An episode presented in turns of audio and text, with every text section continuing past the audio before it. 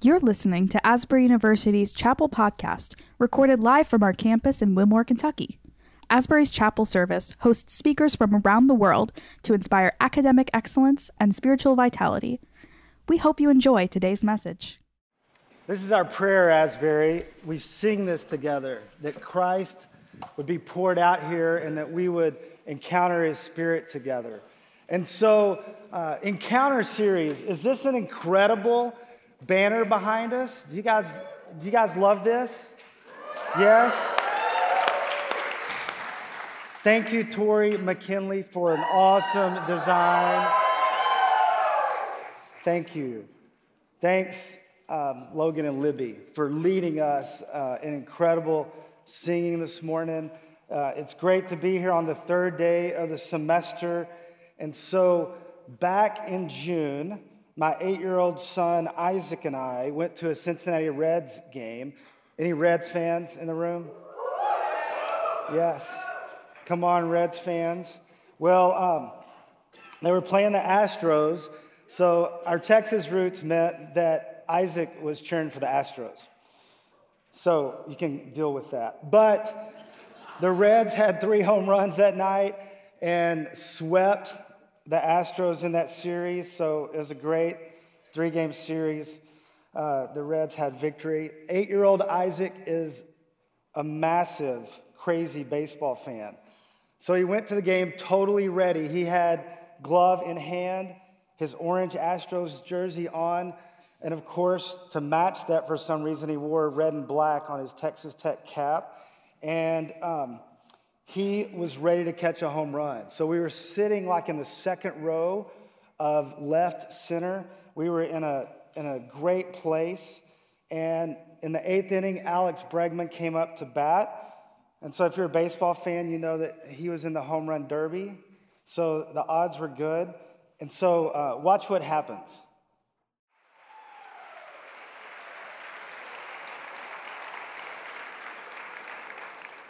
How often do you get your home run catch captured on video? It was a stellar moment. Did you see the guy in the front row that missed it? It like bounced off his hand, it went over, it hit Isaac in the head, and it fell in his seat. That glove was paying off, you know? I'm thinking that there's like 20 people descending on that seat, and I look and there's a baseball, and I'm like, buddy, there's your ball. It was a stellar moment. He was five times more excited than I've ever been in my whole life. and so he's got this baseball in his room. We went to the guest services at the Great American Ballpark, and they print out this certificate that says, Isaac Haseloff caught a home run from Alex Bregman. So it's marked forever. It was a fun, fun day. The home run was this absolute surprise, and yet Isaac was absolutely ready for the home run. It was such a fun moment. So, we're starting the book of Acts together this semester. And it's been fun to hear from you guys how exciting uh, this looks as a new series for us. Today is our first of 13 weeks, and uh, we're talking about encounter. So, most Mondays we will have in our, our encounter series, and there will be two or three Wednesdays sprinkled in there like today. And just as you heard from Bethany and Hayden, uh, you'll be able to follow these chapels uh, with the time to dig in and gather at nine o'clock on your floors in your hall. Uh, except tonight, you get a bonus gather on Wednesday. So uh, spend some time with your SLAs, your RA, and that, that community as a floor. This book that we're digging into is also known as Acts of the Apostles. It's actually volume two of one book, and in your New Testament class, you learned those things that this was one book written by Luke. So it's filled with Jesus' followers living out the kingdom of God. A third name for this book is Acts of the Spirit of God. I haven't heard that name much, but you can hear the truth it speaks. So, after preaching across the stories in the book of Acts this fall, in the spring semester, we want to dig into what does it practically look like for the Holy Spirit to be present in your life? How does that play out in the day to day as a Jesus follower? So, as we jump into scripture today, if you would please stand as we read and hear the word together. Whether you've got a Bible app or, or you're holding a Bible in your hand, we're in Acts 1 and we're going to read the first eight verses. So, hear the word. In my first book, I told you, Theophilus, about everything Jesus began to do and teach until the day that he was taken up to heaven after giving his chosen apostles further instructions through the Holy Spirit. During the 40 days after he suffered and died, he appeared to the apostles from time to time, and he proved to them in many ways that he was actually alive. And he talked to them about the kingdom of God. Once, when he was eating with them, he commanded them Do not leave Jerusalem until the Father sends you the gift he promised. As I told you before, John baptized with water, but in just a few days you will be baptized with the Holy Spirit. So when the apostles were with Jesus, they kept asking him, Lord, has the time come for you to free Israel and restore our kingdom? And he replied, the Father alone has the authority to set those dates and times, and they are not for you to know. But you will receive power when the Holy Spirit comes upon you, and you will be my witnesses, telling people about me everywhere in Jerusalem, throughout Judea, in Samaria, and to the ends of the earth. And while you're standing, since this is our theme verse, verse 8, Let's corporately speak those words together if you would join me.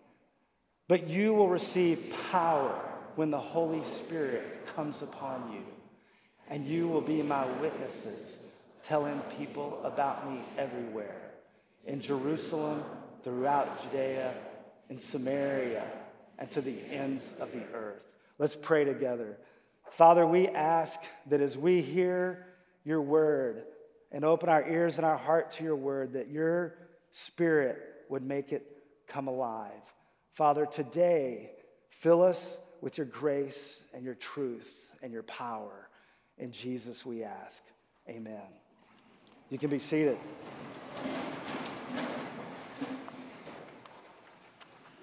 Encounter to come face to face, to experience, especially in an unexpected way, kind of like Isaac with a home run ball. There's an encounter. So, is there such a thing as preparation for an encounter? Can that happen? Because with the apostles, I think that's what we see. Encounter happens on this journey rather than just a sudden random surprise. Jesus had invited these Jewish guys to follow him. They spent three years absorbing the teachings of the kingdom of God. And then they stood after these world changing events had just unfolded in front of them the crucifixion of the Messiah, the resurrection of Jesus. And they, they had these moments, these encounters with him across 40 days post his resurrection. And then a cloud took him out of sight. So Jesus had said to them, Don't leave Jerusalem until the Father sends you the gift he promised, as I told you before. And if you read that in other translations, Jesus said, Wait. Go to Jerusalem. Don't leave the city. Wait. You don't get a home run ball without waiting for a home run. That's why some of you, that's why some of us, some of you aren't baseball fans because baseball is this long, slow game. So when it comes to waiting, Steve DeNeff says that many of us are fidgety. Is that true? Do you experience yourself being distracted and fidgety in the middle of waiting? We don't really we don't really do it very well. So, how were these followers of Jesus prepped for this massive arrival of the Holy Spirit. They did what Jesus had directed. Do you ever find yourself in the place that you just need to do the last thing he said? Well, they were doing the last thing that he said. They were praying, they were waiting. They were waiting and they were praying. They had listened to him. And so when the Holy Spirit came at Pentecost, during the Feast of Pentecost, maybe they were surprised, but they, they were ready for something. They were surprised, but they were in this posture to receive. And some of you remember there, we're living in, in this moment between two feasts. That the feast of Passover, when Jesus became the Passover lamb, we're living between that moment and the Feast of Pentecost, which takes place 50 days after Passover. And so then you can kind of do the math that Jesus spent 40 days appearing to disciples after the resurrection. He asked them to go and to pray and wait. And so you can kind of imagine that a week, 10 days later, the Feast of Pentecost arrived. And as we dig in next week to Acts 2 and to Pentecost, it didn't happen without the apostles, without those followers of Jesus waiting. Where's your secret time that you're waiting?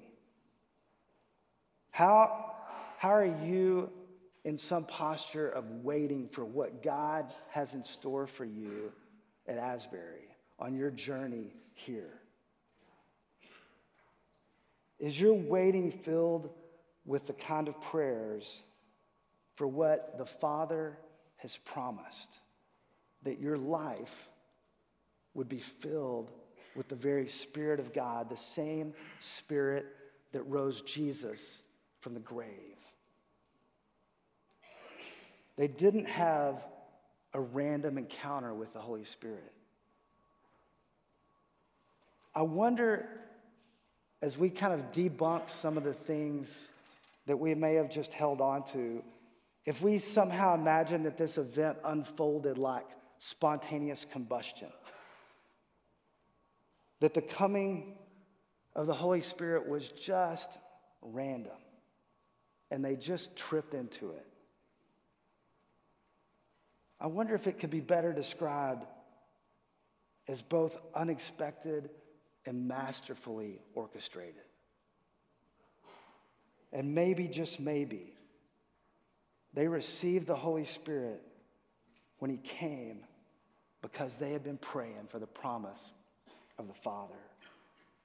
They were moving from one encounter to another. So, this semester, the preaching team uh, for this encounter series is aiming to cover some major encounters that, that unfold in Acts for us. The Holy Spirit coming when, when Peter preached, and the church multiplied from 120 to 3,000 by 25 times in a day. Across this book, believers are filled with boldness. They, they encountered conflict in redemptive ways in this book. Saul became Paul in this dramatic, dramatic conversion. The good news broke out from the Jewish world into the Gentile world, which meant it broke out into the entire world. There were entire families that believed and were saved in Acts. You find that truth challenges power structures in the book of Acts. In just a brief number of decades, the church is born as this unstoppable force for good. That people are filled with the Holy Spirit and that they're living the good life. exactly like Dr. Brown laid out for us on Monday.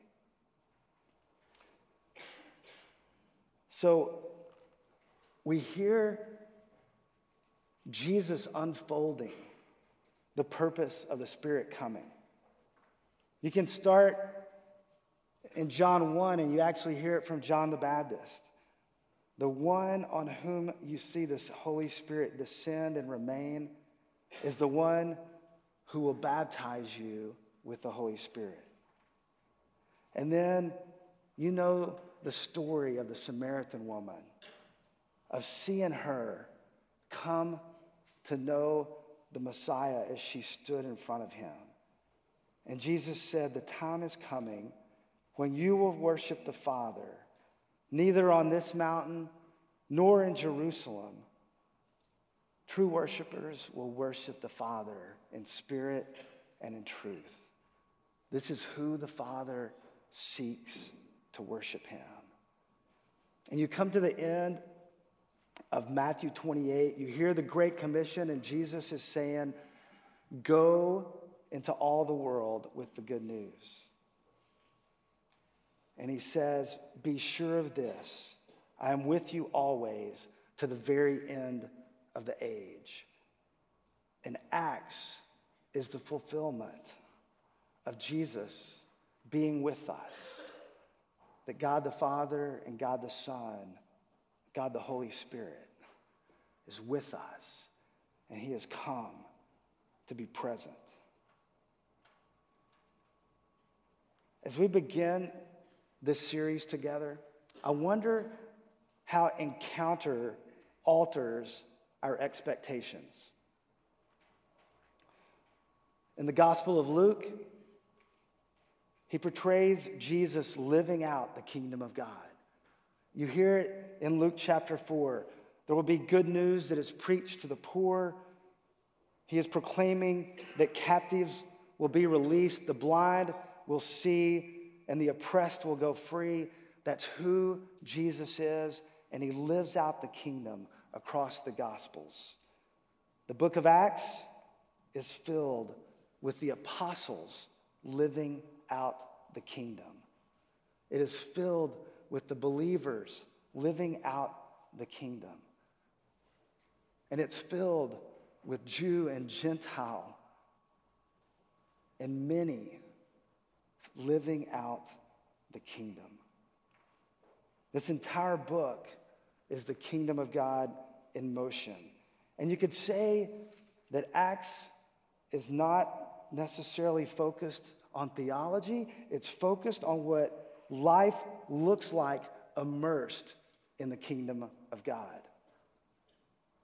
It's, it's experiencing God, is what we're invited to in this scripture. And in the midst of that, the disciples had one of their moments, one of their bad questions. Jesus, are you going to restore the kingdom to Israel?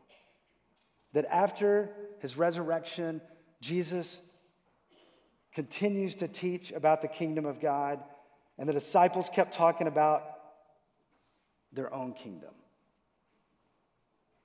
They were still looking for a political kingdom, that Israel would have its power restored.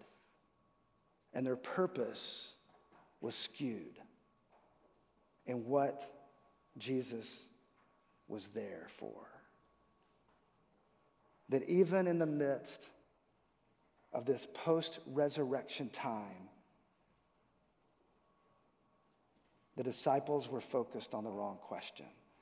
Their encounter with power was altering their misplaced expectations. They were missing it like you and I can miss it. And like an encounter with God comes and corrects and refines and points us back to the crucified one who has overcome death. Then they ask about time and dates. They were totally missing the purpose. They were looking for information as if they needed to lower their anxiety. They were saying, Jesus, can you tell us when? Because when political kingdom is restored, we can look forward to that. And Jesus essentially said that power doesn't come from information. You cannot find power with a Google search, even though we're tempted all the time. That power comes from the Spirit. That dunamis power comes from this relationship. And that power comes from an encounter.